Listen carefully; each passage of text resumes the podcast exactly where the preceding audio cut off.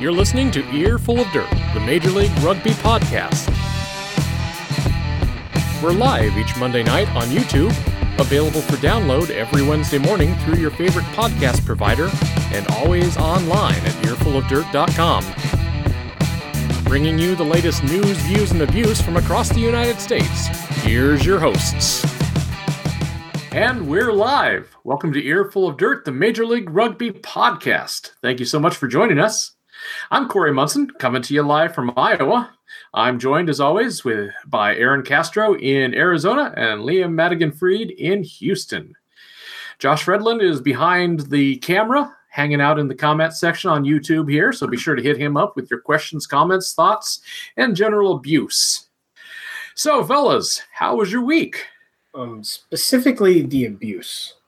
Specifically the abuse. Uh, you know, uh, for when it comes to Major League Rugby, it was uh, some pretty good stuff, I, I gotta say. Uh, but uh, in regards to everything else, spring break, so grad school uh, was, I got to got to watch ten rugby matches over the weekend and four baseball games, so got after it. Uh, uh, I wouldn't say we're completely covering college rugby, but we were around.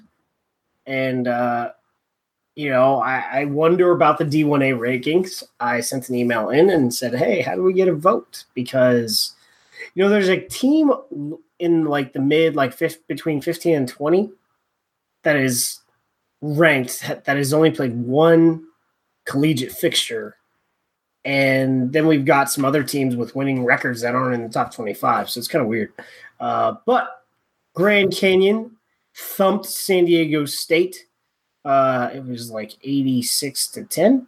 When I went to that game, that was pretty good to see, especially them rebounding from a similar number, but given to them by Saint Mary's. It was like eighty-two to seventeen in the favor of Saint Mary's College, which is number one in D one A, I think. Nice, nice. Well, I, I, I haven't really been able to catch up on a lot of college rugby lately. It just makes me nostalgic for that life I left behind a few months ago. But other than that, though, uh, I've had a pretty busy couple of hours. Uh, the team did around three o'clock, and so I wasn't able to get a hold of the footage until five o'clock. And so uh, up until about twenty minutes ago when I joined on to our video chat, I'd just been editing game film first for our game versus Seattle, and then I'm editing Utah versus Rooney uh, ahead of our Utah match that's coming up. Um, I still got a little bit of that to go, so it's going to be a long night after this uh, podcast concludes. Well, we appreciate you being here, Liam. Thanks for giving up some of your free time for that. Or I do lack, grudgingly. No free time. Awesome, guys. Well, for those of you who are new to the podcast, we do this every single Monday night here on YouTube, uh, where we discuss news, rumors, and all things Major League Rugby, which is the United States Professional Rugby Union. It gives us the chance to talk through the issues, hear from the league, players, teams, and team leadership, and check in with our friends from across the U S rugby scene, which I think we've talked about this before, but we haven't been doing a great job checking in with people this season. Maybe uh, second half here, uh, we need to make some calls and see if we can get some guests on now and then. Anyway, with all that said, Aaron, what are we talking about this week? Well, on the weekend, uh, the America's Rugby Championship wound down. New York traveled to Utah uh, in dominating fashion. Austin Elite continues to sort of founder, except, you know, they, they did show some life this week, unlike last week. Uh, and then Houston, uh, what I have to say is probably their best game of the season, really just couldn't close it out. And Toronto uh, upset San Diego Legion. Uh, they scored twenty-four points in a row. Jeez. That was a heck of a comeback. We'll go through that one for sure. Yeah, so if we start things off, I think we should probably hit on Friday night's uh, wrap-up of the A R C, where the U S uh, managed to squeak past Canada uh, in Seattle. It was a Canadian home game on U S soil, so you can take from that what you want. Um, but from the sounds of it, Canadian Hate Week worked. Uh, it took literally all game for the U S to manage uh, managed to win the game. They finally scored near the death thanks to a line break by Mikey Teo and a try from uh, Ruben De Haas. The Eagles uh, finished the A R C with a three and two record. They scored wins over Canada, Brazil, and Chile, and uh, suffered losses to Uruguay and Argentina fifteens. So, Aaron, talk us through the Can-Am match. Uh, you know, it's it's one of those games where you're just like, uh, I guess, I, I guess you know, we talked about the World League last week, and uh, to really sort of touch on that, because World Rugby put out their little video last week to make it all look like spiffy and try to say, hey, we're going to have promotion and relegation. Please, please do not, do not break out your spear and try to roast us. Like, and really it was in this. In can this you, can you do the rest of the show in that voice? Well, instead of, dude, I'll Venmo you like ten bucks right now if you just keep it up. uh, and then, you know, because everyone wanted to like roast World Rugby last week, and it was just rather hilarious. Uh, but it, it got worse, sort of, in that, well, if it went the way it was going to, I mean, Canada's current world ranking would actually put them in the competition with us in the same division, and gosh, but where they placed them originally put them in Division Three, and I think that's a really detrimental view of, you know, not the series, but uh, that you would just destroy regional rivalries if teams weren't all in Tier One. So, uh, and and as we see, you know, sometimes the Canadians have risen to the occasion, even though we remain Uh, undefeated in this series with, I think, two draws since twenty thirteen, but we have not lost a single match against Canada since twenty thirteen. They rose to the occasion. It, it was a bit of a nail biter. Biter. Our, our scrummaging was better, but we still had a lot of issues on defense. Our set piece continues to need some work in the lineout. We uh, it was very combative. Uh, it was good to see Ben Landry come back and get to work in the set piece. It was, uh, I think, we've been missing uh, a second threat Uh, in throughout this uh, this whole tournament, because we really haven't had uh, the chance for Nick Chavetta and Greg Peterson to gel uh, together at times. So that uh, Ben Landry put in a lot of work uh, on the weekend. Uh, performances that stand out, uh, Hinko Hamishais, man. His work rate is just a bit wild when you think about it. Uh, the side that started uh, was built off the side that, you know, had a bad match against Uruguay. Some guys were cut. Uh, they did that. They did not perform well. And you probably know who those are if you compare the match rosters. One of the great things uh, about this weekend is we're really seeing a young prop uh, blossom in David Aunu, who is in the Toulouse Academy. And I was talking with someone about what he's been doing, and I said, is he going to be able to get enough senior match time? Because if you look at where we are at loosehead prop, you know, not only could he be on the squad, which I think he's he's going to be on the squad, but based on who else we have playing a lot of loosehead prop at test level, it's Chance Wingleski is the other guy. And then, you know, and he's in college. Right, so you look at uh, Ionu has played in the top four team. Uh, I think he's played two or three times, and he had a forty-minute shift in the Champions Cup, which so he, he can carry the ball, he can scrum. He's like he's he's in a great environment. Like when he's not playing with uh, the senior side, he's with the Espoir uh, side in the Espoir League, and Uh, it, it really shows you the quality of coaching and the quality of competition that he's been getting uh, in France for Stade Toulouse uh, and what he was able to do in these last two tests. Uh, I understand using our kicking game to play field position, and this time we executed pretty well compared to when we played Uruguay. But one thing I saw Canada do often was run their attack, and maybe that's because they didn't have confidence in their own kicking game, and that wasn't part of their game plan, because we've really seen them struggle at times uh, with that. Uh, our ball handling, again, was pretty bad, especially in the second half. When you look at how much possession we had in the final thirty minutes, it was pretty much in Canada's half the whole whole way. Uh, you knew eventually uh, we would break that wall And, you know, but we kept coughing it up. I, I you know, someone said, you know, based on where Canada was, I'm kind of surprised that uh, they didn't win it in the last two minutes of the game. But like I said, in the final thirty minutes of that game, I think we had it eighty-five percent. So something like twenty-seven minutes. I think my beer math is correct. Uh, we were in their half and we were close. And you, Ruben de Haas's ball out of a ruck. Like, his service out of the breakdown is insane. It's super flat and it's super fast. So you better be willing to catch that ball and not cough it up. And, you know, we, when we didn't, we were able to break the game line. When we did cough the ball up, uh, it gave Canada possession and they were in position. Uh, there was a bad tactical decision with uh, Will McGee, uh, you know, and Captain Blaine Scully saying, yeah, let's kick it. But wasn't really a bad tactical decision. I think he took a little bit too much stick for this.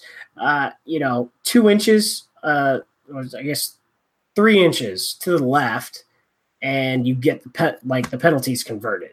So for want of four inches, like, he had the range. It didn't go wide right. It just it, it nicked the nicked the goalpost, uh, and we didn't get it. But it really didn't matter because we won by five points uh, with a critical try uh, to end it. So uh, when it comes to Canada, I know our, our friend uh, Brian Ray at America's Rugby News will be saying, hey, they were they were under strength and you guys were mostly at full strength. But, but well, no, he's he's not going to say that. But he said basically, and that, that has more to do with our depth and Canada's non-depth, uh, that uh, you take away six guys from Canada, which – you know, I, I think the difference makers for them really, uh, D T H van der Merwe, he's out injured. I, I don't, based on the injury, van der Merwe is probably not available until uh, after World Cup warmups. Well, after the P N C, so that would give him maybe one match to warm up for the World Cup. And then Tyler Ardron and Evan Olmstead. Evan Olmstead couldn't knock on with uh, the. Uh, Auckland Blues. He was in their extended uh, training squad, so kind of like a practice player that you have in uh, practice squad player that you have in the N F L, but just couldn't. They just weren't able to sign him, and he's now with Newcastle. But you know, to an extent, you know, this guy was available for Kingsley to call up, and Kingsley should have called him up. Whereas Tyler Ardron is basically a starter uh, where he's at, and getting him called up out of Super Rugby Uh, could negatively affect his pro career, but he will be available for the Pacific Nations Cup. So those are your three like big difference makers. And Brett Buekebaum also, uh, you know, he he is a very high level player, plays in the championship. He he would have been available. So I don't know where what I really don't know what Kingsley's process was for this, and if it was to develop depth. Well, you know, you've only got so many games until the World Cup, and the the difference in process for us versus them is Gary Gold is about consistency and getting your lineup as consistent as possible. So if you don't have a consistent lineup that you will use at the World Cup, you won't be able to identify your holes. Hey man, as as long as we got that Can-Am trophy, I'm I'm, I'm all about it. You know, like if, if we're not going to be winning the A R C, there has to be some sort of consolation prize for the United States. We have to feel like we're winning something. So, that hey, tro- we beat Canada. That trophy is one of the coolest rugby trophies I've seen out there, at least contested against the United States versus anyone, because there really aren't that many cool ones. But as far as, you know, what a trophy is concerned, it's, you know, it's a really cool trophy to have. And, you know, it's a nice aesthetic. It's a it's a nice aesthetic. I like it. Okay, quick pop quiz: trophy or plate or shield? Is or shield? She, I was gonna say shield, shield or plate. Yeah, what, uh, what's I mean, your preference? I, I mean, I, I totally prefer tro- trophy. I guess I'm old school like um, that, you know. But at least you can Valhalla with a fucking shield, I, with a shield. Sorry, uh, cup, a cup. Because you can drink out of it. However, if the trophy is dope, uh, like the Can-Am trophy or the Asian Five Nations trophy, if anyone wants to look up one of the coolest rugby trophies out there that we don't compete for, the Asian Five Nations is a great trophy. It's got a bunch of dragons on it. It's it's really cool. That sounds awesome. The second game of the weekend, uh, let's take us on to Saturday, uh, was Austin traveling up to whoa, Glendale. Whoa, whoa. We gotta we gotta back up. Oh crap! I missed an entire game there. Let's try this again. The Did second game know. of the weekend was Rooney traveling to Utah to face off against the Warriors. The hey, third hey game man, of the weekend was Rust. In, in, in, in the Austin. script, you say Rooney lays the smackdown on the Warriors. I like that a lot better. Well, I mean, I think that's an accurate description. Rooney pretty much brought it, and uh, uh, you know, it was another round of snow rugby over in Utah, although not nearly the whiteout conditions that we saw last week. Liam. Mm-hmm. uh, Rooney traveled to Utah for a Friday night game, uh, and they had no problems downing the Warriors, forty-seven to twenty-one. Uh, so, Liam, you want to lead us off with kind of telling us what uh, you saw? Uh, yeah, so uh, like I said at the beginning of the show, I was just uh, editing this game before I signed on. Um, one thing I noticed that is uh, Utah, they have this really weird habit of looking good while getting absolutely like nothing done, you know, I, I, and like I know some of the guys on that team, I don't want to put them down, but you know, like you, you have like you have you have Vanicolo, like, you know, every single game putting on some crazy ass footwork, but nothing ever seems to get accomplished. Uh, you know, like it's it's a pretty inefficient, you know, uh, you know, you know, offense, like in in a, in a lot of respects. But goddamn, is there some really good, really cool fireworks to go along with it. Um, throughout the game, there was a lot of ball handling errors uh, on, on, you know, obviously on both sides being a snow game, but I saw a lot more uh, for Utah. Uh, what was killer, though, is that they would commit them during the onset of a lot of starter plays, you know, out of uh, basically, you know, uh, like out of the set piece, a line out scrum, uh, what have you. And so they, they would lose a lot of these opportunities to create some momentum in, in offensive phases just because they would be immediately turning it over or going into the scrum where Rooney had the, you know, quite clear advantage. Um, despite a few of those aforementioned handling errors, though, I thought uh, Rooney's line work in the passing game was really uh, was really good despite the conditions. They were able to sorry, they were able to get the ball out to a lot of their playmakers, and um, you know, they, they played they played good rugby. You know, it was it, it was at least entertaining and it was efficient. Uh, you know, and there's you know, I just want to say Dylan Fawcett is one of my favorite rugby players in M L R right now. Uh, the dude is an absolute beast on, on the field, both de- uh, defensively and offensively. But god damn, do I love to see that dude make some tackles because he put he puts his body into it. He it's a really really good form tackles on that guy. You know, th- this is this is what you expected. I, I was just looking at at some of the. The, the stuff that, you know, we have access to with our jobs and uh, jibs. Uh, so does, does Utah in a lot of ways remind you of Glendale? I, I, as in, well, Glendale I mean, at the beginning, Glendale, the first three matches they played. That, that, that that's a lot better of a comparison. And, yeah, it's it's kind of like how I said, where like Utah is, is like they look good while n- not being very productive, and I felt like that was Glendale. Um, you know, gl- a lot of Glendale's issues in the uh, like in, in the beginning of the season, where they would have these great um, offensive phases, they would have a few splash plays, but they weren't good at you know uh, at maintaining possession. Uh, they you know, and they had a lot of issues, especially in discipline. Um, a few of those discipline issues still show up, but they've kind of gotten so that it doesn't completely ruin a lot of these productive offensive phases. Uh, Utah, it, it's it's not so much their discipline; it's just it, it's it's just errors. It's you know it's it's not it's you know it's knock-ons. It's you know um it's you know overshooting in the lineout. It's it's it's a lot of these things that it's kind of it's hard to win a rugby game if you consistently make these kinds of mistakes. Well, they're they're definitely not similar to Glendale in the amount of penalties they concede. I will tell you. Nah, nah. But uh, but you know, this game really expected it. Snow rugby was nice. I'm loving the snow rugby. Keep it coming. Uh, I know our at least one of our Canadian friends seems to hate it, but uh, you know, you know, I am all about the inclement weather games, whether it's in the mud or not. Uh, snow rugby is the second kind. Uh, just do it in a little bit warmer weather. You know, it was actually pretty nice uh, on Friday. I, as I understand from some of our listeners, uh, if you had a blanket and some hot cocoa, it was a, it was a good time. Uh, you know, when it, when it comes to this, uh, it's, uh, the, I guess the inside information is, uh, you know, Mike Tolkien, he's a, he's a hard man. And, uh, well, New York, they practice outside. Uh, so something about being tougher than your opponent, or coaches just making players suffer in poor conditions so that they perform in good conditions. Uh, you know, their attack really seemed to be humming along.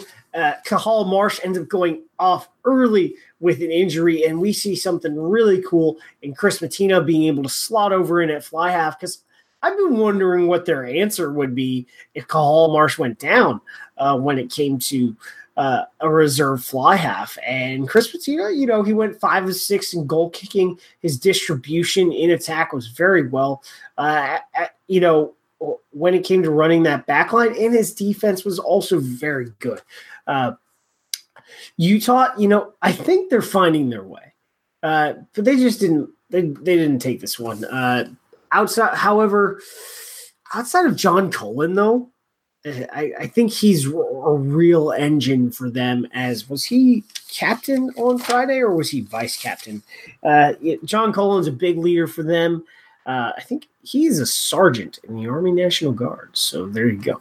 Uh, but for some of these guys, it, it was rough. Their scrummaging is doing pretty well, but whose scrummaging is actually getting very good Uh, is New York's, because their first couple of games, their, uh, you know, their props were not having a good time. They were getting beat. Uh, and it's really important the longer the season goes that your prop stable is able to uh, provide that attacking platform uh, for your scrum half and your number eight to really run, uh, you know, that set piece attack on restarts. Uh, you know, I, I can go through this. Uh, you know, it's really nice to have a center that can uh, blitz through the line, take an intercept try. I think it was sixty-five meters in Mark O'Keefe. Uh, he's also a very good distributor, uh, working with uh, Cajal Marsh and uh, Connor Wallace-Sims as providing the try assist to Connor Wallace-Sims for the first score of the game. So he was involved in three different tries, two of his own. Uh, you know, he really got after it uh, on the weekend. It was a lot of fun for sure. It's always good to see some of that uh, snow rugby. Gotta love it. Oh, yeah. All right. As I was saying earlier, Austin and uh, Raptors faced off. Um, this one was in Glendale. And uh, yeah, it went pretty much how you'd expect uh, Austin versus Raptors game to go. Uh, I, I kind of compare it to that guy, you know, in life who who's a, you know, a decent person, and just no matter what they do, nothing ever works out for them. Nothing goes their way. That's kind of oh. Austin this year, honestly. I feel kind um, of attacked, Corey. Not gonna lie, man. um. So yeah, uh, Glendale or Austin was in Glendale on Saturday and uh, was handed a almost twenty point loss. thirty-eight to nineteen was the final. Um, Aaron, you want to start us off on this one? Yeah. Uh, it, it, what's there to, uh, again, another one of those things that you expect. Raptors put up another uh, match over a thousand meters made. Uh, Austin had to make over two hundred tackles. Oh my. Uh, I think the Raptors are starting to hum it. Uh, when they make turnovers, it's not really affecting them because they're able to convert uh, at the right time. Uh, their scrum is working very well. Uh, when it comes to their lineout, Austin's usually had a pretty good lineout. But guess what? Brendan Daly goes up and battles against uh, Rika Swart and uh, the captain, um, Mitchell, Ben Mitchell, and, and steals one from them, really disrupting their set piece, whether it was uh, being able to take a steal away or just make it a bad lineout uh, overall. Uh, Glendale's getting after it uh, there. When it comes to how their kicking game is concerned, uh, look at like Dylan Tykado Simpson's able to run the ball very effectively and then put it into play. He had over three hundred meters from his kicks it's just uh, I guess I'm really concerned about what happens when their players come back. Carlo Donation, Adam Malifa, they're really running this attack very well. And then you're going to have guys like Malon Al-Jabouri come back, who wasn't starting, but he was coming off the bench. And then you're going to have, you know, Hanko Hamishais, who just had a really good tournament uh, in the A R C over five games. And, you know, how are these guys going to bed in back into this side? Uh, are, are they still going to be the Glendale Raptors that has, has started to hum? Will they be stronger? Definitely. I think that experience uh, from all four of those players, especially uh, in Will McGee and Sean Davies, is is going to be an upgrade, especially for between Sean Davies and Carlo Donation. Adam Malifa, he's an old warhorse, so he probably has a little bit more experience than Will McGee. But uh, I didn't know that Adam Malifa was going to be this good. So that really says that, you know, if they do uh, if they do need an answer at fly half, they've got Adam Malifa backing Will McGee up. And they've also got Robbie Petzer, who can play fly half at a high level if you need him to. So uh, Austin, Mo, Mo Abdelmanem, like, whoa. He had mm-hmm. four breakdown steals. Like, He's a very large individual, too. I, so he, so I would, they're not the same, but I would, I would say he and Hanko are roughly like the same type of player. Hanko's a little bit taller, but they're they're big. They are big guys for their size, for their height. And, you know, they play with this reckless abandon. Uh, Mo had, I think, fourteen tackles. Oh, hang on. I don't want to be wrong here. Uh, he had nineteen tackles. Uh, so when, when it – but like I said, there were plenty of uh, – There were plenty of opportunities to tackle because Glendale had over a thousand meters made. and uh, Glendale, so this might not be surprising. Glendale actually had fifty-eight percent of the possession advantage and a full seven minutes more of attack time. So they obviously had more opportunities. They they they were great at retaining possession. Um, you know, despite the the couple of breakdown steals that Mo uh, ha- had throughout this game, Austin really couldn't force any kind of turnovers or kind of or get the wind blowing into their own sails when it came to actually, you know, having the ball in hand. Um, you know, I, I was saying to some people uh, earlier this week, Austin, they, they have really talented pieces. They have like they have really good looking pieces, but I think all those pieces belong to different puzzles. You know, it, it's like that big box that everybody had in their game room as a kid, you know, that's just, you have pieces of the puzzle that's like thrown into this box, but like one's like a Thomas the Tank Engine uh, puzzle. The other one's like, you know, some big, beautiful, like, you know, you know, landscape. And both those puzzles, like they look great, but you can't fit them uh, together. So something's not gelling in Austin and it's not looking good. Uh, even though, like I said, they have players with all the talent in the world. But I will point um, out that th- this was their best game of the season by far uh, when it came to how their attack worked, but it still was at the like in spurts at the wrong time. You know, their defense, their defense has been there, but they just could, they've been able to get nothing done. Uh, do, do we see something? Like I said, I, they're going to win some games, but their winnable games beca- are becoming less and less at this point. So uh, with that long homestand that they've had, they're gonna they're gonna need to figure it out very soon. Yeah, honestly, the only the only games that like I can truly see Austin winning at this point um, is their upcoming matchups with Houston and Utah. Um, you know, if those if those teams keep going on the tracks that uh, you know. Yeah, yeah. Those teams are just like, sorry, I'm looking at the freaking chat on the side. Stop that, Aaron. Uh, yeah, no, but uh, I, I, I can see Utah getting two to three wins on the season. Um, I don't see a winless season. God forbid that happens. But um, yeah, I. But when it comes to San Diego, Toronto, Rooney, Glendale, I don't think it's going to be happening. Oh, uh, it's going to be interesting. It's going to be interesting now that every team is playing each team twice. How are teams going to respond when the rematches come about? That's going to be really cool to I, see. I will point uh, out that other than I would say the rematches, other than like eh, maybe not even New York. Basically, all the rematches come in better weather, except for if you were playing. Uh, no, I, I would. You know, someone said, you know, what happens when NOLA goes on the road? I was like, well, they're they're they're basically going to get the same weather that they had all year, which was kind of nice for rugby, rather than last year playing in hell. You underestimate the weather in the Northeast, my friend. Was believe what? me, people in, in May, ru- in May, in May. Shh, do not tempt the rugby gods, you fool! Friggin', I, dude, I've seen snow in June in my lifetime, man. You yeah. don't even. I mean, I, I've seen snow in June, but that was in Montana, so. That's a different. I mean, that's a different I, situation. I mean, you you've probably seen parking meters like melt like on the sidewalk. Have you not? Is it isn't it that I've heard stories of, of your of your heat down there. In well, Arizona. they kind of they kind of they don't melt because most of them are made out of metal, but they depend on the day they stop working.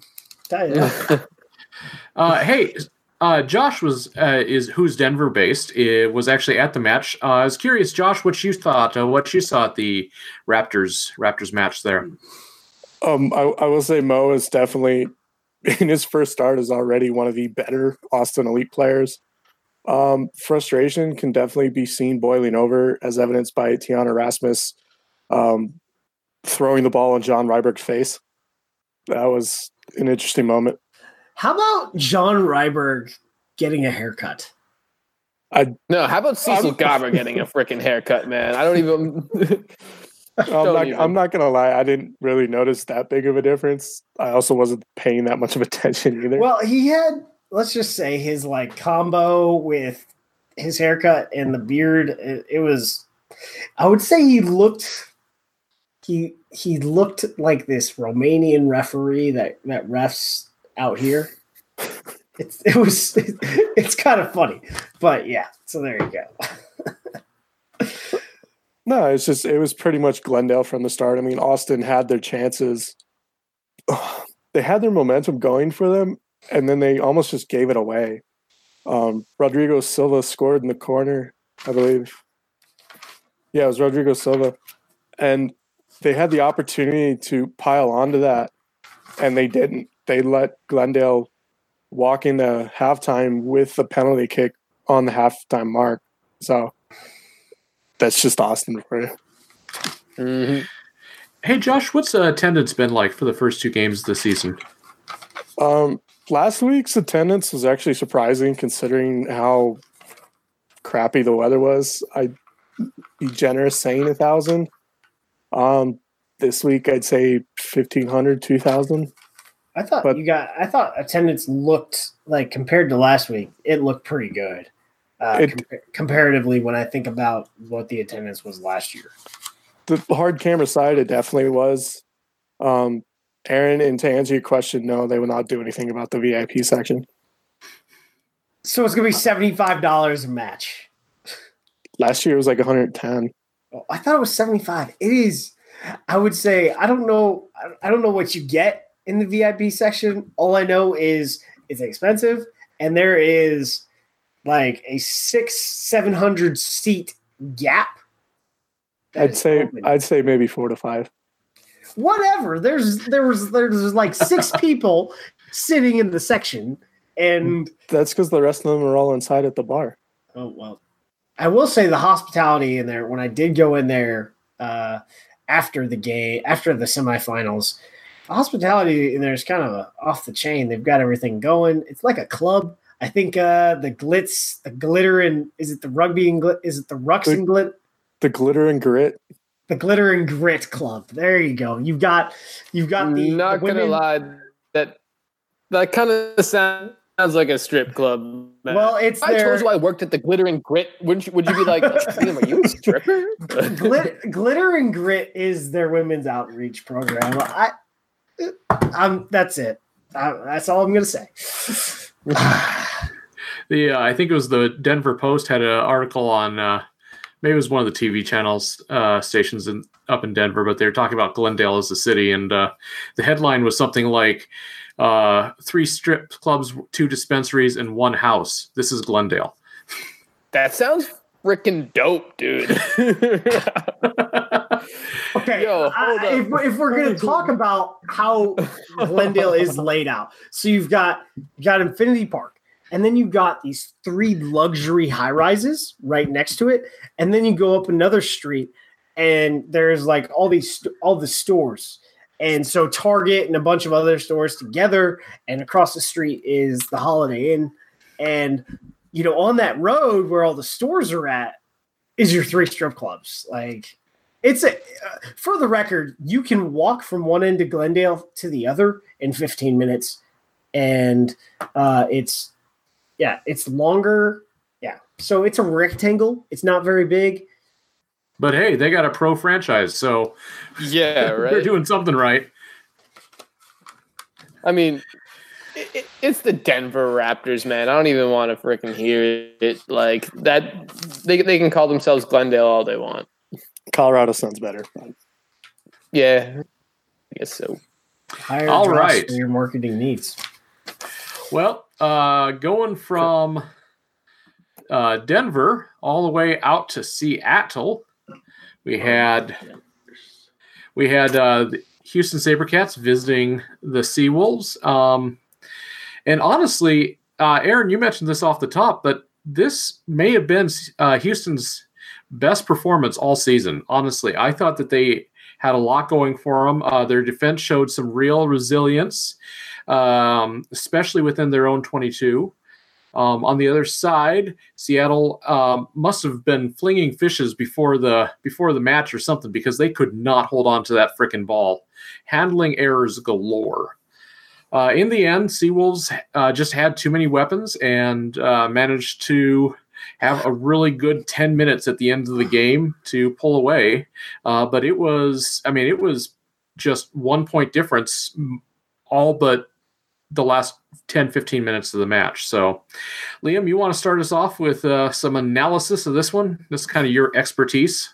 Not really, but I will. But uh, so, yeah, we got dominated in possession. Uh, fifty-nine percent going to Seattle. They had a whole six minutes more of attacking for them. Uh, you know, our territory percentage advantage continues to go up every week, you know, which is a, which is an odd sort of dichotomy between that. Um, but it's obviously not resulting in any more points. Um, you know, it's it, it, it's just it's just really hard to watch sometimes, because you see these phases where they're operating at a really high level. They have uh, they had some great inside passes. Their line speed was a lot faster. Joshua Vithi was on his game, um, although there was definitely a few instances in which I wish he would have passed rather than take the ball in hand. But hey, that's Josh for you. Um, one thing I noticed was uh, Brock Stoller. Uh, he he missed. two or was it three kicks? Um, I think I, no, I think it was two kicks on this game that they, you know, had Seattle not had that crazy, you know, last ten minutes, they could have, it could have been really two really crucial missed kicks. Uh, fortunately, their offensive phases were t- uh, able to pick up a little bit of the slack. Uh, what I was most uh, impressed by was Houston's defense. Uh, they kind of adhered to the bend but don't break mantra, especially when they were backed up against their own try line. They forced some errors on Seattle's part, um, and they were able to get the ball back um, and, you know, contest in the lineouts. Um, they were really aggressive in the breakdowns, which is something that I think, you know, uh, we should probably be doing more more, more of. Uh, on the Seattle side, Eric Duchat, that dude is just – he. One, he, he just looks like a really fun guy to be around, but his play on the field is just something else. He's just, he's everywhere, both offensively and defensively. He's got a really, really long motor. Um, I reviewed the film just a few hours ago, and I can reassure uh, any Seattle fans out there that it was not a try uh, on, on uh, big, you know, how, how long was that run? Probably like fifty plus meters. Um, yeah, he he never got the ball down thanks to a uh, lucky tackle. I think it was by Pat O'Toole. Uh, you know, and we were able to turn that into a possession, into a, uh, a pretty productive pos- uh, possession um, at that as well. Um, in, t- in terms of the guys who were making plays for us, uh, Cecil Gaba, he was able. Uh, he he was made a ton and ton of tackles. He was uh, like Duchal. He was on both sides of the ball, being effective. And this is all coming on the heels of cutting his mullet off and shaving off the porn stash. So there might be something to that. There might be kind of a rebirth for Cecil uh, in in that in that regard. Um, Jamie is Deaver. Like a, is not- this like a reverse Samson situation here? Hey, you know, I will point out most people on the all bad hair team have not performed well. So. Dude, Blake Blake Rogers is wearing that mullet crown right now, man. Like yeah, he, he looks like a, he, he looks like, like a high the, school hockey player who just he's like the one guy. Weird. He's like the one guy on the all bad hair team playing very well. Okay, just saying yeah. the, the overarching on the on the whiteboard that is not in this room. Maybe I should go get one, but. uh There's like five dudes on the old bad hair team, and uh, you know, I, I would seeing the results. Is Connor Cook on that team? Seeing the I, results on the haircut, uh, on the post haircut so far, I would encourage haircuts. Well, yeah. Connor Cook. I mean, he's got like he's got the dreads that actually like work, like they like they're formed. So that's just a lot of work. Yeah. Uh, one last thing I wanted to add about this game, though, uh, was the performance of Jamie Deaver, uh, the um, the loosehead prop for the Houston Sabercats. This dude, over the last four games in particular, has been has been performing out of his mind. He runs the ball like he's a back at times. Uh, it, you know, and just like Joshua Vithi, they commit two to three people even at times to bring him down, which op- which ended up opening opening holes for his teammates that were in support. Uh, this dude has been a huge force um, in that all-Irish front row. Um, he's a big reason why the scrum for Houston has been one of its, uh, you know, shining aspects of the season so far. Uh, yeah, no, going forward, I'm really excited to see what this dude's doing. When it came to the set piece for Houston, it was really weird to see this because uh, uh, based on what I've seen from the – Uh, Seattle scrum this season, I think they've taken a step back, but not really that they've taken a step back, but more so that they w- are just where they are. Uh, they have gotten a little bit better in the engine room with Api Nakatini and Brad Tucker, uh, but they did beat up the Sabercats a little bit, which I, I thought was surprising overall considering, uh, you know, I'd really rate those props uh, a lot. And uh, Pat O'Toole, you know, you talked about that. I thought Ben Krause called it a knock-on by Duchel. I, I think that's – I thought he pl- I thought he called a knock-on and played advantage, and that's where you get with the steal. I, I don't know. I think that was what I was hearing so, on – So so when so when Eric came down with it, he was extending, right? But yeah. he um, – but the back of his hand, you know, came, came down first, and it's and like like uh, like you said, it was knock on it, right? Rolled forward, so it was yeah. So it was this close to being a try, but unfortunately, so that... so I mean, he, he knocked it on, and then uh, then uh, freaking oh well, you know, I, I don't know, Josh Josh out here telling me that Murphy's kicking it through his hand. I don't know, but. Either way, Pat O'Toole, pretty athletic, grabbed that ball, made a possession out of it. I thought it was really good uh, from O'Toole, who, you know, is, you know, in that pool of Eagle hooker prospects, just trying to trying to get in. Uh, Pat had a much better game offensively as well, though. Right. Uh, la- la- la- last week versus Rugby United New York, uh, he kind of disappeared on the off- in the offensive phases, but, uh, you know, this this time around, you know, the dude's mad athletic, you know, and he, he can move, uh, you know, unlike some hookers that I know. And, yeah, no, he, he can be effective when he has the ball um, in space in particular. I'm not an athletic one, so sorry. uh, but, uh, you know, I, I look at this lineup, and this is a criticism. Uh, I'm going to hit you. I'm going to hit you hard. Uh, compared to I, – I did not think Alejandro Nieto uh, played that well. Uh, at number eight, and I really don't know unless it's a fitness issue. I have no idea, given Aaron Schramm's form, why he only played like twenty minutes. Maybe I, I think. Let me look at this. It was like because there was a significant energy change when uh, Aaron Schramm came onto the pitch. Yeah, he only played fourteen minutes. So uh, this is a guy where you're like. Get, just get him on the pitch. He just needs to be on the pitch. That's that's my opinion. Uh, but so there, you know, tactically, the first half, Houston made all the right moves, but they couldn't break the gain line where it mattered and convert for a try. Uh, you have obviously uh, Kalinisau's try, but that was an open field and, and, and really a broken play. Great on, you know, that, that I mean, that Joshua that, ran over some people. On, that was that. Know, so on, that on was that, that, offload, that was like that, that Pat O'Toole line out steal, uh, like, which was crazy. And then, you know, it was fed out by Sam Windsor over to Joshua Vesey, who, you know, makes this nice offload in traffic. Cause, you know, like I say, feed, feed, feed Josh, you know, feed him, because he's that kind of guy who's going to make meters. And he did that. He made one hundred forty meters, and this offload that he made, you know, resulted in a try. And that's just that, that Fijian connection. But I, I don't even think it's just that. It's just, he was in the right position. Kalinisau was in the right position. It could have been Mills, or it could have been, uh, you know, Zach Pangilinan, because Zach Pangilinan had a really good game when it came to uh, breaking the gain line and making meters. But when it when it when you when you talk about the seawall, that defense, I don't even think they played that well. The the transition defense from Seattle didn't play that well at all. But when it came to holding down their five meter line, they played very well. I mean, they they frustrated uh, the SaberCats when, you know, SaberCats were making meters, and I thought I thought it was going to turn, and it just didn't. It was really weird. Uh, and then part of that, uh, Sam Windsor misses two penalties, and it was just it.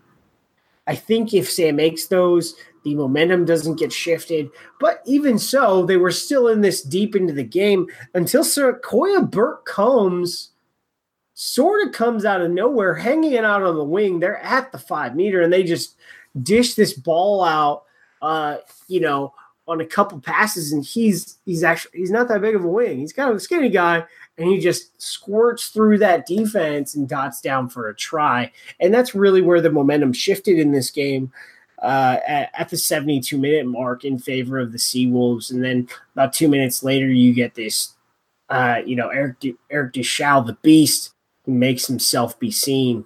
And, yeah, I mean, no, that that's been an issue for the SaberCats all season, and, and especially last season. They just they allow these fluke ass uh, splash plays that just break the game open and put, and you know, and like, and they it ups the deficit at just the wrong time in the match. So, you know, like it, it, it seemed like Houston, when they were only down, uh, you know, by I think it was like seven points before that Duchal try.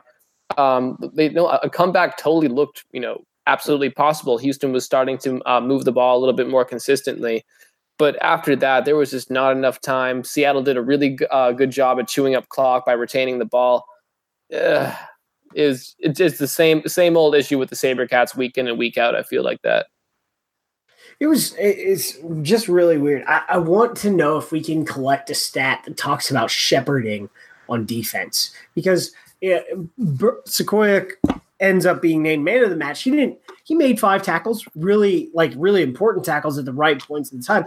But I would say where he was playing defensively, he sort of like shepherded uh, the running pattern of whoever, you know, was in front of him to allow to bring him inside, even though maybe a SaberCats player was going in for support. He wasn't able to break containment on the wing, uh, you know, to burn Uh, Burke Combs. So uh, I think he played uh, a significant portion uh, of the effort on defense, uh, you know, just sort of, you know, taking that stick and, you know, guiding uh, ball carriers inside.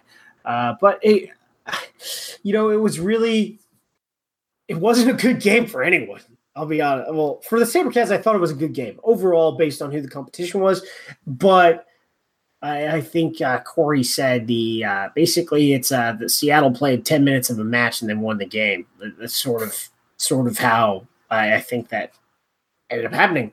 Um, yeah, it was really it was, really, it. it was a really bad game, and you know they they got away with one. So,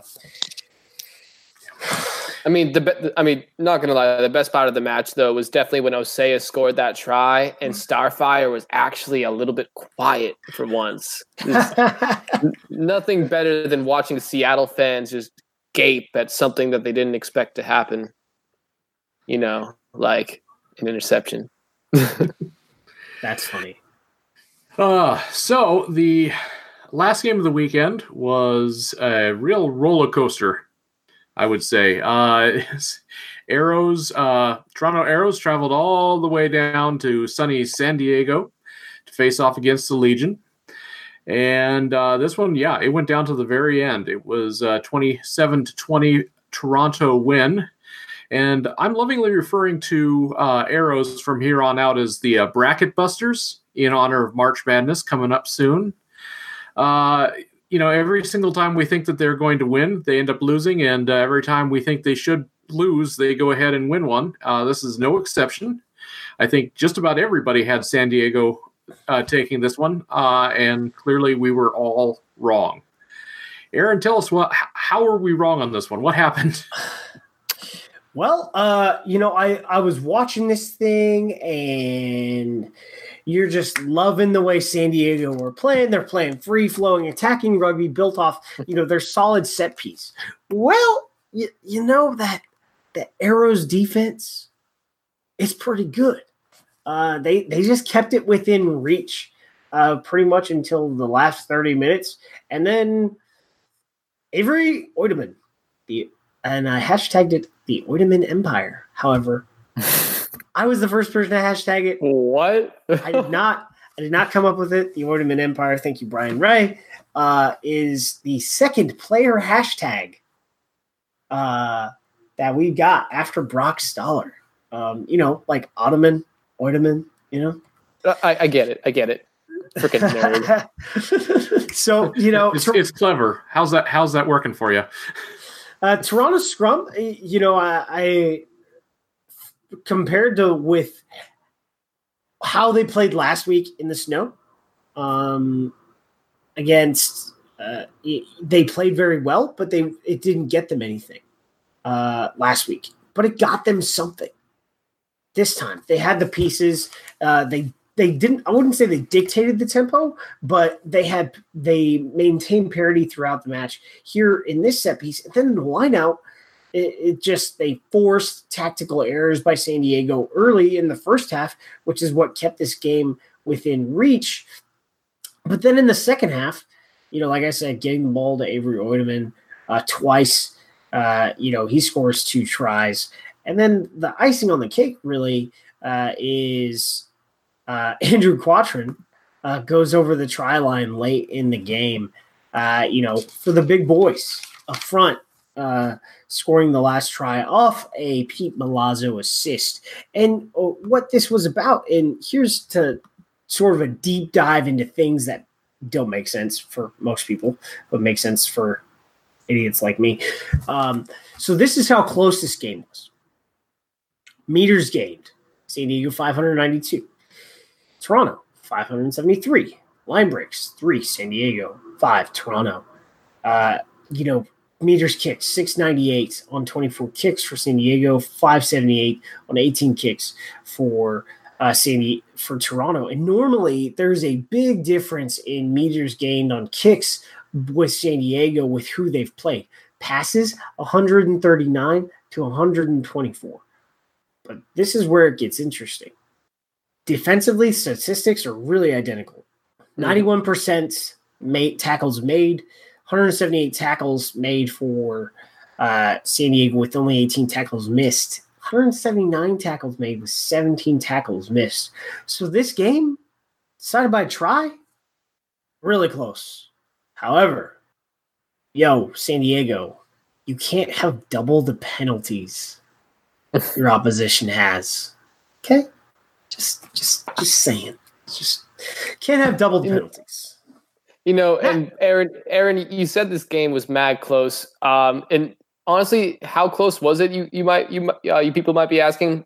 fifty-fifty split on territory advantage, according to the official stat report issued by the league.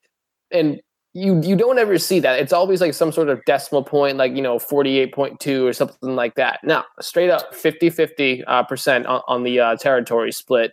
Um, or, well, with, with, with, with, with, with the possession split, uh, San Diego, they had this with fifty-six percent, still not even that much. Um, each team had nineteen attacking minutes apiece too, which is even, you know, even stranger on top of the fifty-fifty split on territory advantage.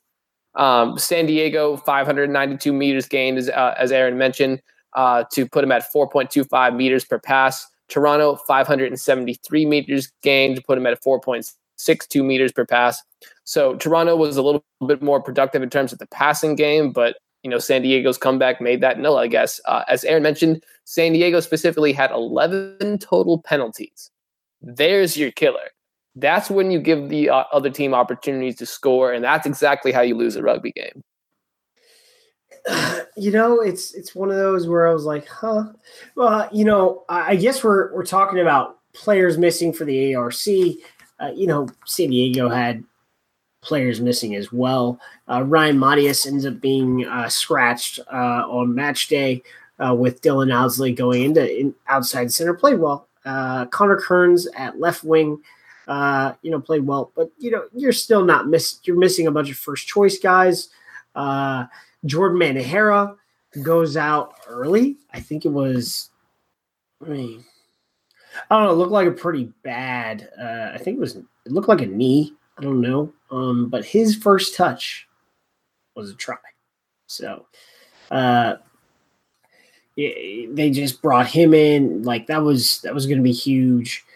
But, uh, you know, when, when it comes to this game, there was another key moment that I thought was hilarious. What was that? And that was? The backup scrum half, or Toronto Arrows. All yeah. five foot, one hundred twenty pounds of him. I I don't know. DiNardo, you're tiny, so. Uh, oh, is, is it just a short joke, dude? like, like I felt like you were building up to something significant. No, no, no, no. Like, no. The build-up is he was little the build-up DiNardo. Is that he doesn't have a lot of up in terms of his stature. that that's what. So, the so DiNardo's like a hobbit, and he tries to pick a fight with Siausi Mahoney, all six eight, two hundred eighty pounds of him, and I was just, I was like. Oh man, you're lunch. You are lunch. And it, it didn't go anywhere. It would have been, he was just being a scrum half. It would have been interesting to see how that, uh, how that would have gone. But you know, there's, there's always those moments where a scrum half, um, tries to start a fight with a forward. It's tradition. You can't buck with tradition. Yeah. Right. Scrum, All scrum, right. Scrum halves are always right, man. Don't yeah. you know? Just ask them.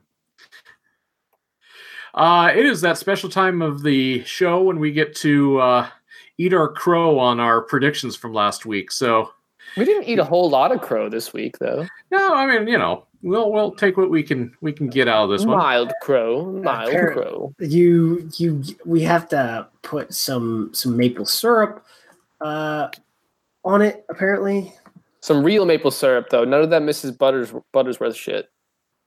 Straight out of Vermont. All right, first game Friday night was Rooney at Utah. Final score forty-seven to twenty-one. Aaron, you had Rooney by four. Uh, Liam had Rooney by fourteen. I had Rooney by two. Woo! Uh, so Liam, you win. were yeah, you were the closest there. Good work. Mm-hmm. Uh, Saturday we had Austin at Glendale. Uh, final score thirty-eight to nineteen in Glendale's favor. Uh, Aaron, you had ten points uh, to Glendale. Liam, you had nine points to Glendale, and I had fourteen points to Glendale. Sunday, Sunday, Sunday was Houston at Seattle. And uh, once again, we all picked Seattle on that one. Final score is twenty-seven fourteen Seattle. Aaron, you had him by nine. Liam had him by five. I had him had Seattle by twenty. Uh, for the Toronto at San Diego match, this is the one that we all uh, we all got busted on. Uh, we all picked San Diego. Uh, the final score is twenty-seven twenty in Toronto's favor. We said, Aaron, you said San Diego by ten. Liam, you said San Diego by three, and I said San Diego by ten. Well, uh, we gotta we gotta give out a shout out to listener and follower Steve Monteith. Uh, you can follow him at Steve Ronmon. Uh, he lives in Alberta. Uh, he says one hundred percent tacos, one hundred percent Canadian, and one hundred percent rugby. So is that like one hundred percent sort of Mexican? I don't, I don't know. That's. I, I don't even follow, so I well, guess. Well, it, it, it, it was on Twitter, so shout out to Steve Monteith for giving us stick. and being right about the Arrows win. Um, and no, Brian, I know you're going to listen to this, but you are not a rugby domus because you still got that Utah pick so bad, so wrong. uh, then the final prediction round was uh, for the Can-Am game, U S A versus Canada. Uh, final score was U S A thirty, Canada twenty-five. We all had uh, U S A winning on this one, and actually we were all really close. Uh, Aaron, you said by six. Liam said by seven. I said by three. So, yeah, we were all right in range on that one. We knew it was going to be a close game, and look at that, it was. Uh, so, Aaron, you want to take us through the M L R standings after round seven? Uh, well, with, uh, you know, uh, San Diego getting, I guess, what was it, a bonus point loss, being within seven, I think that's what it was. Uh, uh, you know, uh, they end up still. They they had the chance to go back to the top of the table. They did not. Uh, NOLA, idle this last weekend, stays at the top of the table with twenty-one points, uh, tied at second on the table, but there is a tiebreaker uh, for this. Uh, with twenty points each is Seattle Seawolves and uh, Glendale Raptors. The Seattle Seawolves are four and two, so the win-loss differential is your first tiebreaker. Uh, and then, uh, yes, the win-loss differential for San Diego at four and two is greater. But guess what? Uh, bonus points matter. So, or table points matter.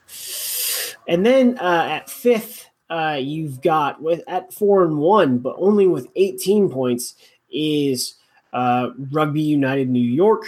At three and three, the Toronto Arrows, er, er, Arrows, sorry about that, uh, with sixteen points on the table, uh, and uh, Utah uh, just just skidding right now, uh, one three and one uh, with seven table points, and the Sabercats were unable to get a final score in to try and get. Uh, y- A losing bonus point there, uh, continuing their skid at one and four with six table points, and Austin remains the loneliest number with zero wins and only two table points. Yeah, it, you know the uh, the top of the chart is is really stinking close, and then it's just like it just falls off at Utah. Falls to the floor. So yeah, it, it goes from sixteen points at Toronto to seven points at Utah. So yeah, that's a pretty steep cliff right there. Uh, I think we we definitely have a a good battle going into the second half of the season for the top four spots. Uh, but yeah, I think we we pretty much know where the bottom of the table is going to finish at this point. So barring miracles. So maybe there'll be a miracle this week, which brings us to week eight preview. So uh, we start Friday night off with uh, Toronto traveling to Rooney. And I think this is a pretty uh, anticipated game, I, at least in my opinion. We've got uh, you know the two expansion teams meeting up in the north. This will be the first game in New York. Uh Pretty exciting stuff. Uh, this is going to be uh, live at seven p.m. Eastern on E S P N plus. Jeez. No, it's not. That's horrible because, uh, you know, living in Arizona, um, time change, although we don't spring forward, we change time zones. So, man, I'm going to have to record that.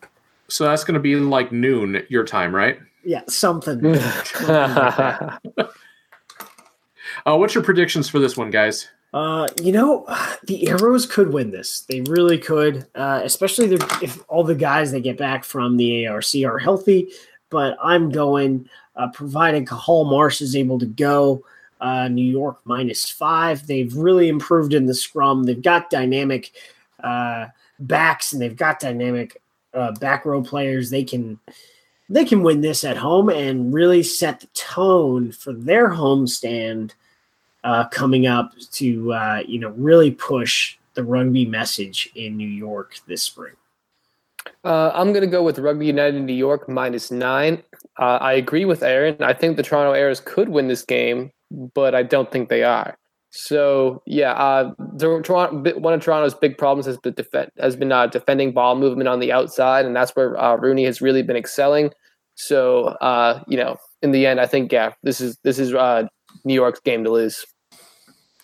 And uh, I think we're going to, yeah, go, we're all going to go Rooney on this one. I'm going to say Rooney by five, but I do think it's going to be a tough game, and I think it's going to be a close game. So I'm I'm actually really looking forward to this one.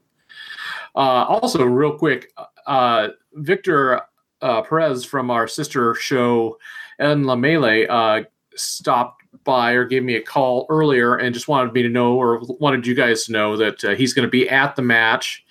And uh, he'll tweet out his location a little bit closer to the game, so be sure to be uh, watching for that on the Twitters.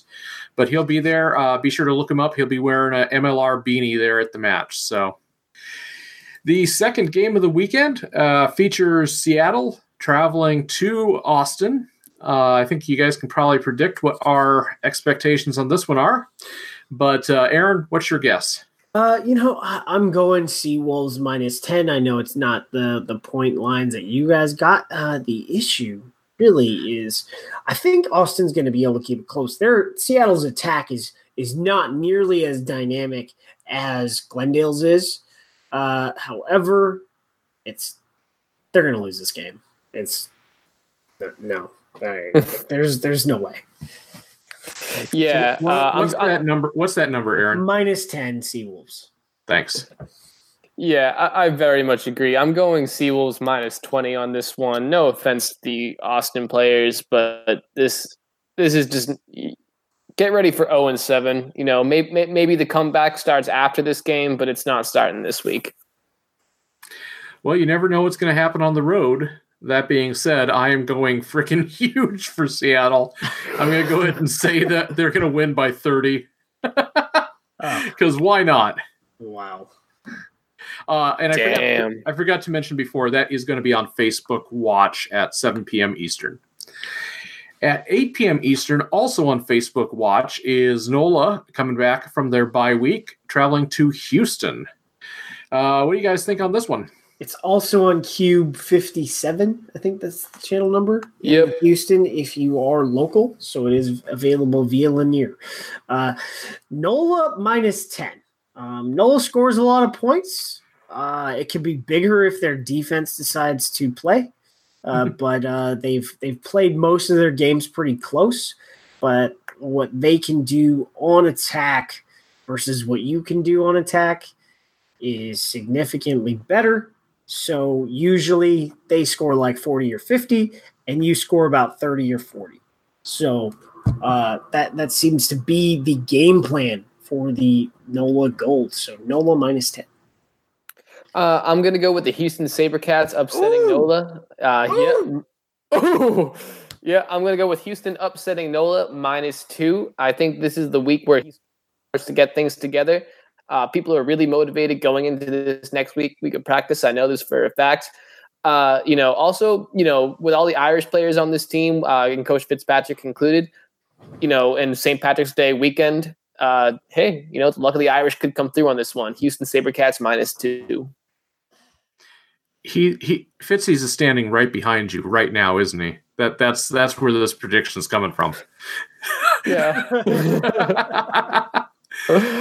Uh, he wants gonna, to play mommy or daddy with me. uh, I'm going to go uh, NOLA by twenty on this one, just because they have been playing some really good rugby, and they have got guys that can move the ball really stinking fast. So it'll be uh, it should be a fun game. Should be a lot of scoring, like Aaron pointed out. So I'm looking forward to it as well. Uh, final game also on Saturday, and so. Um, Just to update us, we got seven uh, seven o'clock start, an eight o'clock start, and then a nine o'clock start Eastern time Saturday. Uh, is San Diego traveling to Glendale, and this is going to be on nine news dot com uh, is the live stream, uh, or in the Glendale, Denver area, you can check it out on the N B C affiliate uh, Nine News. So, uh, Aaron, what do you got on this one? Ah. Uh... I don't know. I was really, I'm, I'm sort of on the fence, uh, but they will get uh, some. Well, do they get anyone back? Hmm.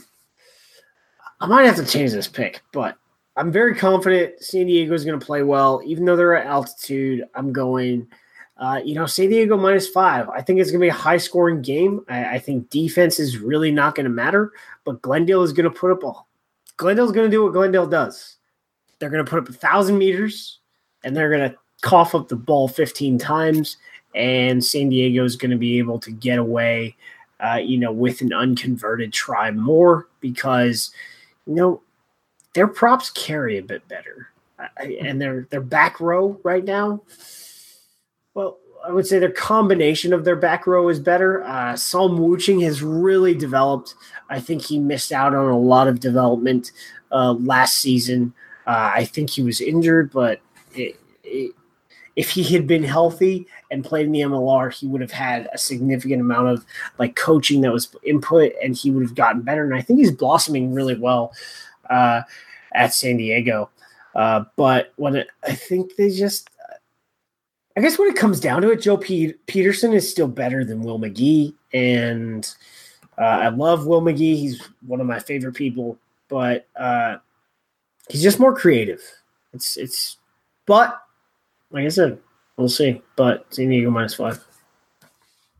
Uh, yeah, I'm going to agree with you on that one. I'm going to go San Diego minus five. I think they play uh, a little bit. I think they play a little bit of a faster game, and I think uh, Glendale's going to make the mistakes that's going to really cost them. I think uh, San Diego is just really tight on both sides of the ball. So, yeah, I think uh, just just to make Josh happy, I'm going to go ahead and uh, predict Glendale to win on this one. You're uh, weak-minded, I know, Corey. I am. No, you know, I, I think the Raptors are still the Raptors, and I think they, uh, especially since they'll be back to full strength next week. Um, I don't know. I and San Diego, of course, uh, lost last week, so we don't know where, where they're going to be in their headspace. So I think it's possible that uh, Glendale will win. I'm going to put them up by seven on this one. I, you know, I will. I, I will make a statement here. The, the Raptors are still the Raptors. They did get better. I think they will make the playoffs, but uh, San Diego is going to beat you this weekend. Fair enough. We'll see what happens on Saturday. So that does it for our preview. Uh, normally we finish the show each week with some uh, questions from Bob. You guys, uh, you guys up for it? Lightning round, I guess. Yep. Let's make it quick.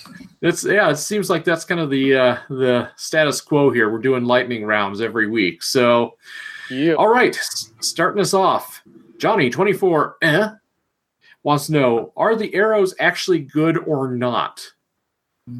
Sort of, maybe. I don't know. Yeah, I, I'd say they're good. You know, they have they have so many cap Canadians. They got a pretty good scrum. Uh, they're middle of the pack. They're good, but they're not great. Okay. Uh, Conky twenty-one ninety-five. Is Old Glory D C allowed to use Adidas as a sponsor? Uh, this is for their kits that they released pictures of this week instead of X-Blades. I have no idea. The answer is they can wear whatever the heck they want in the exhibition season because they're only an associate member. They are... They sit on the board, they vote, they're on committees, but they are not fielding a team in Major League Rugby competition. So uh, design and all that stuff takes time. Uh, if you notice, uh, the Free Jacks have unbranded kit. So there you go. Ayul wants to know, do you have any info about the format of next season? No clue. Season seems set at sixteen games regular, though. I don't have any matches, but it's looking likely that there might be uh, two divisions in the league next year. East and West, I'm assuming. Yeah. Uh, S D Yeti. Uh, is there a Legion injury status? Um, mm. So Manahara, uh, A C joint sprain, apparently. Uh, everyone yeah. else, I have no idea. Yeah, I got, I got no info on that. V. Wolf. In another thread today, this is over on our Reddit page. Give a plug for it. Reddit.com slash r slash ML Rugby. Mm-hmm. Uh, someone mentioned players not kitting up for a given week, sometimes playing for local clubs. Is this a real thing? Uh, it is, but there is a limit. Um, uh, yeah, down, down down here in Houston, um, there's a few players, like in particular, um, you know, Kieran Farmer, um, Joe Kelly, Matt Almeida, um, you know, and uh, Irving Carcamo. All you, uh, all those guys will uh, typically suit up for the West Houston Lions if they don't make the twenty-three. Uh, but yeah, important to to know that the the clubs, that, well, I guess the the N C C, what, some committee at U S A Rugby said that if you uh, end up playing four matches uh, for your professional team, uh, you are no longer able to suit for your club the rest of this season. So, yeah. Yeah. So those uh, those players may be going away sooner rather than later from the club scene.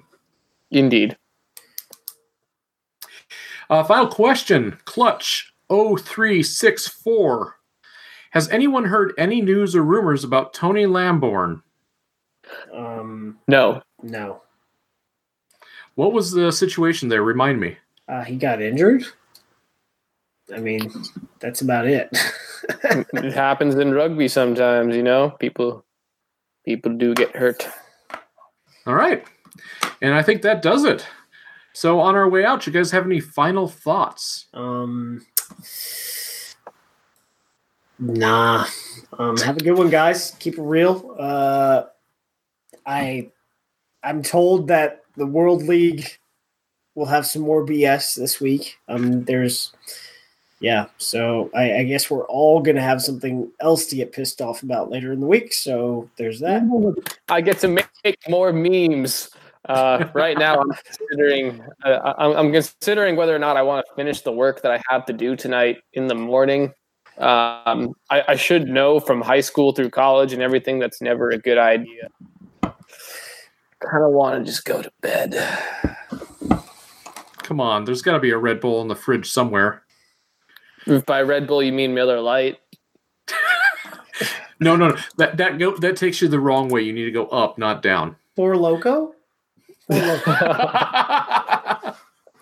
not sixteen anymore, unfortunately. I, I honestly think I would have a heart attack. All right. Well, thank you guys so much for joining us. On our way out, uh, please note a couple things. All opinions expressed on this broadcast are those of the hosts and guests and do not necessarily reflect the beliefs or practices of Major League Rugby teams or the league. Aaron Castro is employed by Major League Rugby. Liam Madigan Fried is employed by the West Houston Lions and Houston Sabercats. Be sure to join us next week. We will be live on YouTube Monday night and available on your favorite podcast platform every Wednesday morning. If you like what we do, please subscribe to our YouTube channels and our iTunes feed. It helps us uh, get discovered by other folks. And be sure to share your own news, views, and abuse with us on Facebook, Twitter, or Instagram. And uh, one final plug, please, please, please consider giving us a five-star review on iTunes. That does also help folks find us, and we will read that out on the show. Thank you so much for listening. We will see y'all next week. Until then, watch some rugby. Thank you for listening to Ear Full of Dirt, the Major League Rugby podcast. We're live each Monday night on YouTube, available for download every Wednesday morning through your favorite podcast provider, and always online at ear full of dirt dot com. Subscribe to our channel on YouTube and like us on Facebook, Twitter, and Instagram. You can share your thoughts with us via our voicemail by calling seven two zero, six zero zero, two six seven nine. We're live again next Monday at ten p.m. Eastern, seven p.m. Pacific. We'll see you then.